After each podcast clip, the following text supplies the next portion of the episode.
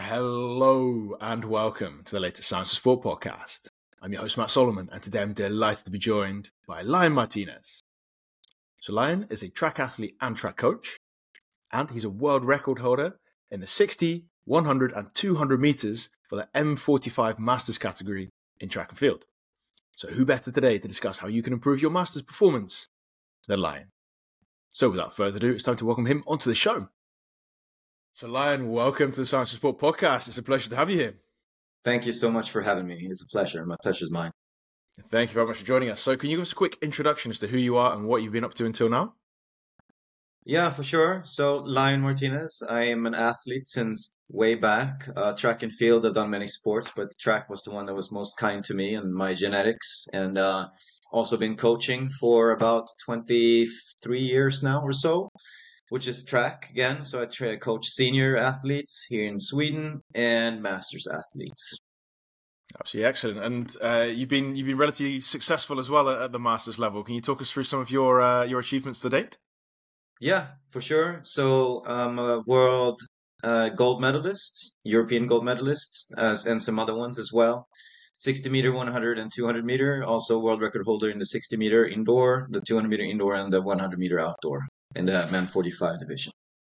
That's uh, that's not too bad at all if uh, if you if you're adding all of those up. So can you talk us through what what, what a masters athlete is then? Because obviously um, people might have this this preconceived notion of uh, of a 70 year old doing some weightlifting, and looking at you, that's not the case. So or you look great for 70, but like I don't think it is. So um, like what talk us through what a masters athlete is and uh, and how that all comes to comes to be. Yeah, for sure. So masters athletics, and I mean, there are many different categories depending on what sport you're in. But in track and field, it's 35 and up globally. United States have from 25 and up and the sub masters, but globally it's 35 and up, and it's five year bracket. So 35 to 39 and etc. So, and I'm in the 45 to 49 bracket. Oh, life has treated you very well until now. If you're uh, in the 45 to 49 category, you look uh, you look about 30, mate. So uh, you're doing well. well that, thank you very much. But uh, I mean, you just got to stay away from the from the alcohol and the smoking, I guess, and, and, and focusing on a healthy lifestyle. I think that's that's very important. And uh, I imagine uh, keeping yourself in shape with sprinting definitely doesn't do you any harm either, right? I think so. I think yes, there's a there's a few things in the athletic world and in the you know health and fitness world that are always a staple. You know, you'll have boxing, wrestling, gymnastics. You'll have sprinting and lifting. I mean, those are things that everybody can do at a certain extent. It doesn't have to be professional, but it will definitely make you you're optimal in in your organism. In in my opinion, you know. And I like to say it's a little anecdote, but you know, the the faster you go toward closer to the speed of light, the slower time goes. It's just physics, right? So I guess that's a factor too. It's a joke. it's the 0.00000 and so forth, one faster than everyone else. So I guess that that takes off a minute or something, or adds a minute to my life. uh, I'm not sure. Uh, I'm not sure adding too many on at the moment, but um, talk, talk us through them. What the difference is between the the masters category sprinting, which you're then then competing in, compared to, for example, the the Olympics, right? So if you're mm. that's, that's, that's technically then open, anyone can can participate. Um, what's the difference between the Olympic standard and then, for example, the, the 45 to 49 category where you're in now? I mean, the Olympics is the highest, it's the apex of the planet. I mean, and, and those qualification standards are extreme for the absolute best. So, and, and masters are open because we pay for everything ourselves.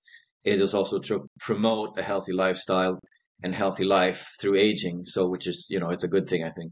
So, I mean, but, but if you look at the best versus the best, there's going to be a second difference. So the best guys in the Masters will do about the same as the best women in the world, some senior level, and that kind of every every five years they'll be a little little slower toward you know compared to the best in the world. I've been just lucky to be able to stay around the same that second from the from the best guys in the world, and that's a lot. So, I mean, I mean, it, if you don't do track, that might sound like nothing, but I mean, ten meters is about ten meters is that's quite huge. It's it's a big difference. I can imagine if you're if you're chasing Usain Bolt, then it might be uh, a little bit tricky. But um, what what's then? Yeah, what, what's then the difference for you over time? You said you said just now something quite interesting that you, you've not lost a lot of speed. Is it a case of having a good level and then just not deteriorating, or is it a case of trying to really improve yourself after the age of like thirty, for example? Improving and staying is the same thing. It's the outcome that's different. It's the you know the intent is the same. You want to improve, and because of you're not naturally growing, there's no increased hormones or, or muscle mass in, in in growth that you get for free. The result becomes the same because you're trying to do the same things, but you know with the different maybe uh, the actions are different and how you plan it is different but uh, and it's also a little bit different in between people because some people did not have a break. I had a ten year break, so I had to kind of restart, but it was also a good thing. And coming back with more maturity, and you know, you could look at technique and biomechanics, and you can you can always work on that regardless. Of course, uh, power and strength and and and uh, elasticity in these things help your technique or your your capability of doing better in your technique and your movements. But there's always the brain's ability to adapt to new ways of moving. And if you keep doing that you, can improve. And i have since i came back so so i you know i came back at, a, at an about 11.5 now i do a 10.7 so there's a big difference in, in 10 years coming back at 36 or so to where i am today at 45 so i'm, I'm coming being coming faster from there so I think that's, that's a, like, like you said just now, a, a, second improvement is pretty big, and that's not quite a second, but that's, that's still a pretty big improvement to be uh, to be coming back and yeah, even even with added years, still managing to, to shave time off. That's uh, that's pretty damn good. Thank you. Yeah, thank you very much. And when when we look at your training, then obviously you you had a you had a, a career initially, and then you just had a, had a break. You came back and you, you went again. How does your training differ then compared to when you were younger? Some things are very similar, some things are very different. I think when I came into my adult years, you know, you come from everyone was inspired by 70s training. Uh, 80s training was coming like coming into a little bit more. So 70s training, like East German training, is a lot of volume. For example, here's an example: you you went and did tempo races, and then you went into the gym and to do squats and power, which is to me two different ways of stimuli or stimulating stimulating the organism especially yours, you're depleting all the all the energy systems, not all of them, but a lot of the energy that you would need to lift. Uh, but it was not really a programming mindset. It was starting to happen, but not really yet. Um, and especially at a youth level, there were not that many experienced coaches coaches with sprinting in Sweden. Um, but through the years, then there were always staples like we understand that we need to run fast to become faster. Now it's just refined today. Um, for example, with the inspiration of coaches like Charlie Francis back in the 80s who started looking at this setup from a programming standpoint. So today, uh, in programming, and without going deep into it, it's more focus on the speed components first, and then coming, you know, extending that out into longer, longer, uh, more meters, more volume. Uh, and of course, there's a difference with my age with recovery. I have to be more mindful and I have to shorten up the periods. Before you have to do six weeks in a row. Now I can do maybe three, maybe four sometimes, depending on the intensity. So that's a big difference. And also, of course, there's always new studies. There are big coaching groups, and now you have internet, you have social media and YouTube where you can you can read up and you can learn so much from other people around the world. And the, how how does that work then in terms of your body? Because you alluded a little bit to, to recovery. Then obviously, yeah. How how does your body then differ compared to when you were maybe 20 25 and yeah mm. full of great hormones and recovering all the time and you could keep going and keep going and now of course it might be a little bit different at least if you're similar to me um, yeah. so how how does your body then differ in that in that time frame i mean the the, the readiness to to exert maximum force and, and you know speed that's the main difference i think if you look at my senior athletes so we are at camp and say after 10 days of training, I mean, we might have a day off or a half day off or so, you know, they're still ready to go. I am not. So I have to be mindful. It's a big difference. It's, it's hard to quantify, but that's why you have to be very, very careful every day. So you, you have to be very communicative with your masters athletes and of course with every athlete, but you have to pay more attention because master athlete brain might function the same in, in cognitive terms you know, versus a senior athlete, and they say, "Yeah, I'm ready to go," but they might not be. So you have to you have to look at the results. You have to look at their body language. And for myself, I just have to be brave and take a day off, and and and not ego through power through something because I'm going to break. So it's a big difference. I would say, I mean, again, can't quantify it, but and it's also building up over time. There's a little resilience building up over time. But I would easily say that I could handle twice as much 25 years ago. So you have to be smart with it. So when when you look at then training itself, you can't really use volume as much as a as a driver of adaptation, right? It has to be kind of mm. intensity mm. driven, or you have to be really careful with the intensity which you do uh, deliver. Yeah, exactly, and that's just you have to learn over time. Again, you can't really there's there's no set parameters. You have to find out. So, which was the problem when I came back, because I, I did the same thing as I did when I was 20 years old. Six weeks, you know, then uh, you know, a few days off here and there, but I got in trouble pretty instantly, and I didn't get faster because speed you need to be rested. That's just how it goes, right? But I think I have a good formula worked out now. You know, over the two decades where we do high intense, low intense days. So it's a high intense day, low intense day, and so forth. There might be two high intense days, but then you have a full rest day after. And that flows pretty well. But then I do three weeks of that. And then we have a week which is a deload week, half volume, high intensity still, um, half frequency of training days. So everything is half down except intensity. And that seems to work for the majority of people. And then you have to be very specific about certain people that have certain problems and you know life life happens too which is affecting us as well which is always you know the total load on the organism so and especially when people get older, right? Like they have families or uh, they have more responsibilities. And you mentioned earlier that masters mm. athletes have to pay their way as well. So, I mean, mm. maybe some some people have sponsorship or whatever, but yeah, I can imagine that a lot of these people are also just working jobs, right?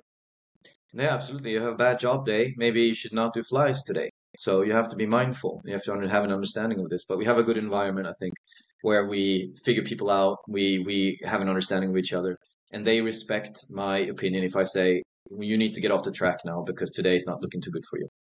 So, and sometimes athletes do that unconsciously. They can come and complain about something that happened, and you have to monitor them a little extra. So, it's stuff you learn over time. And of course, you know, some people are not as affected by life than other people. Some are affected more, and that's also have to be taken into consideration. While a younger athlete might not be as much, but they might still be, or they probably be still, or a bad night of sleep and so forth. I can imagine, uh, at least, yeah, speaking to someone who has the occasional bad night of sleep for the, the next day, doesn't quite go as smoothly as you might want to on uh, on those nice heavy lifts or or that uh, that yeah jumping or whatever. Um, when when you look at the the difference between masters athletes and uh, younger athletes, then what, what do you think of the the differences when it comes to like the the cognitive side of things? Because obviously the physical side is is one thing where I think most people can kind of understand that your your body might not recover in the same way. But what are the mm. mental differences? Because obviously, hopefully, mentally, you'll be developing positively over time, right?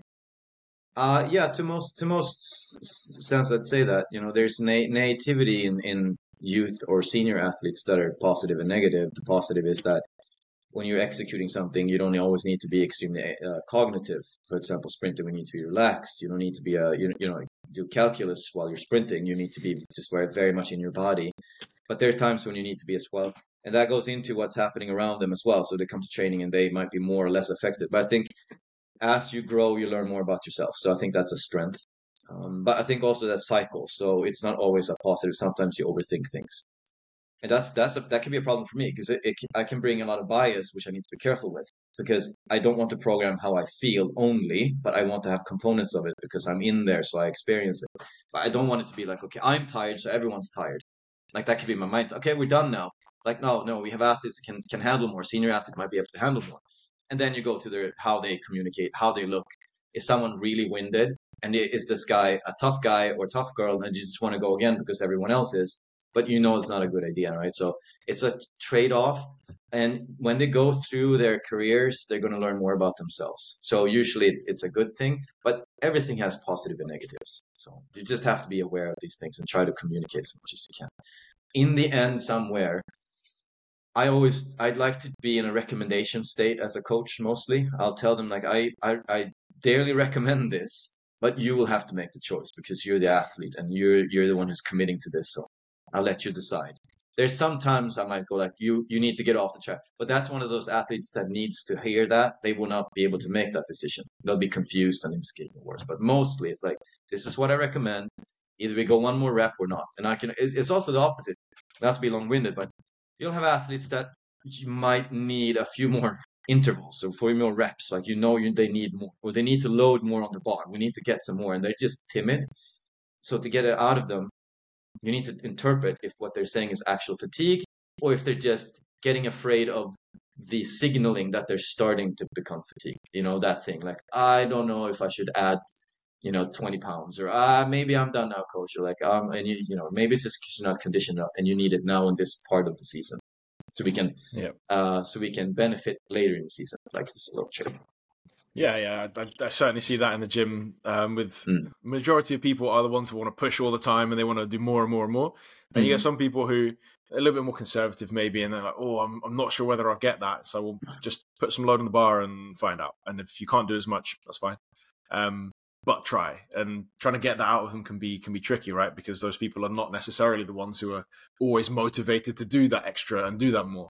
So, what, what I'm interested in in hearing though is is what a training session for you looks like. So you've talked us through obviously uh, a bit of the physiology, the mental side of things, what a training week looks like.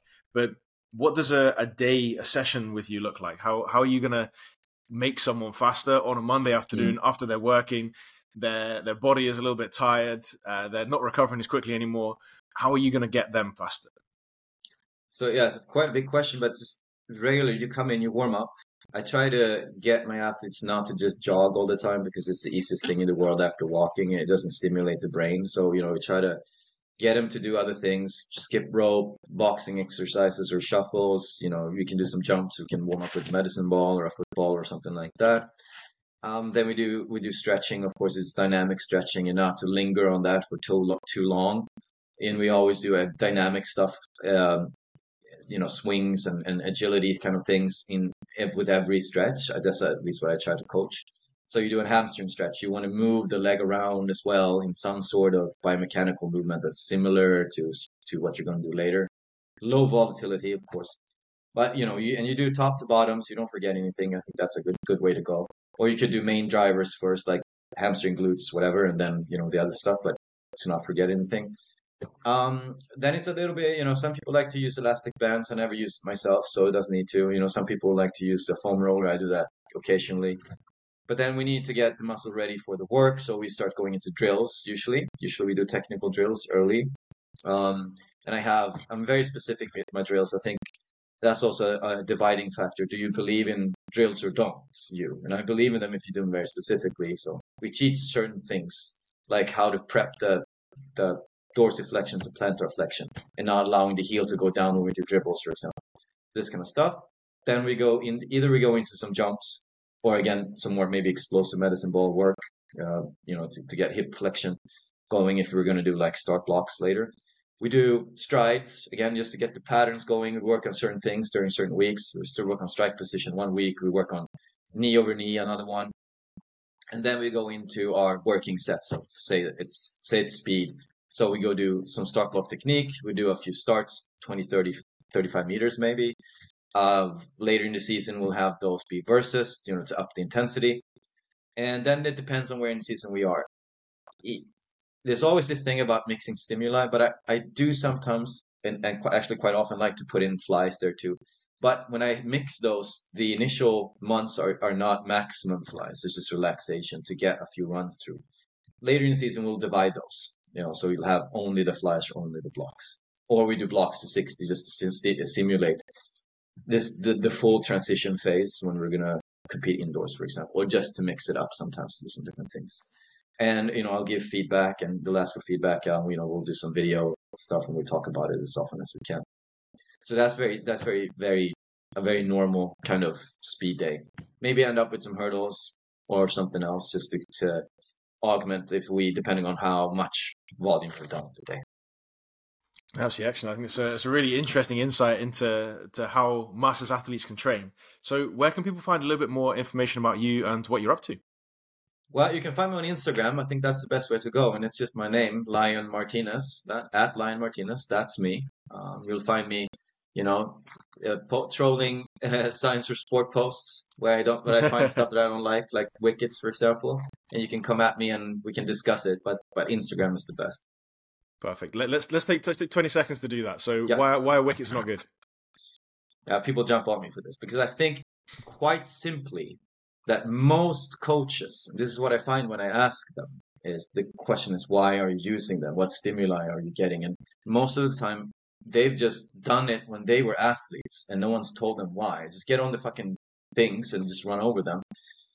Some coaches are good with it and they do they have, you know, a certain thing with one athlete that they need to fix. So it's basically for not for creating, you know, you create a cramped space so you're not overstriding.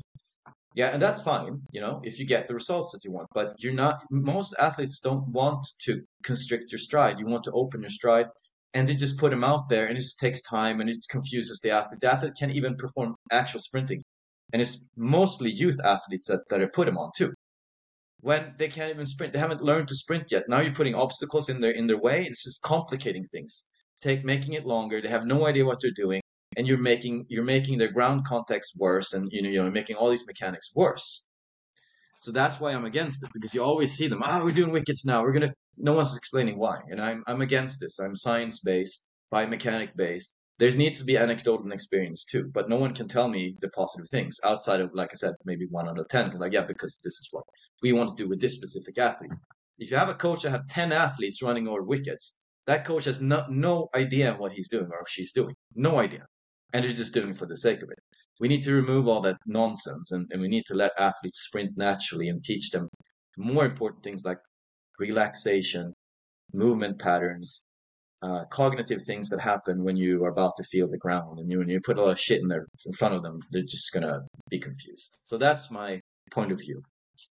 Absolutely excellent. I think uh, it's really, really interesting take on it, and I, I really like the fact that you brought in some alternatives as well, right? So it's not just oh, don't don't do this. It's you know what, instead of investing time in this for these reasons, invest time in the other things. And uh, yeah, when you need wickets, then use it for the right reasons instead of. Uh, I mean, absolutely. and one last thing about this, one last, like for example, you, if you see an athlete planting the whole foot, you know, or, or, being very seated, or some, you know, extremely simple things, basic things that you're not supposed to do in sprinting, running over wickets. That's a perfect example of a coach that cannot see those problems but adding more problems without fixing the, the fundamentals, right? But when you see a, a seasoned athlete going over wickets for some specific thing, like for Altis, they use them, for example, the best co- some of the best coaches in the world.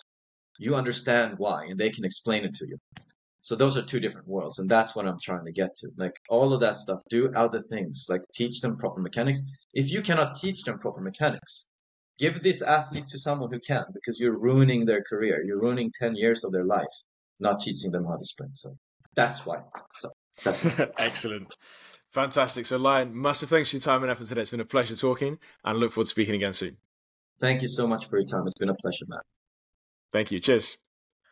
And that's it. Once again, a massive thanks to Lion for all of his hard work on today's podcast. I really appreciate it. I'm sure you do at home too. Before you leave, I want to point you in the direction of the Science Sport Coach Academy. Now, the Coach Academy is an overflowing library of sports science courses which are broken down into bite-sized chunks. So if you've enjoyed today's podcast and you want to get your hands on some more great sports science information, all you have to do is hit the link in the show notes and you can get into the Coach Academy completely for free for the next seven days.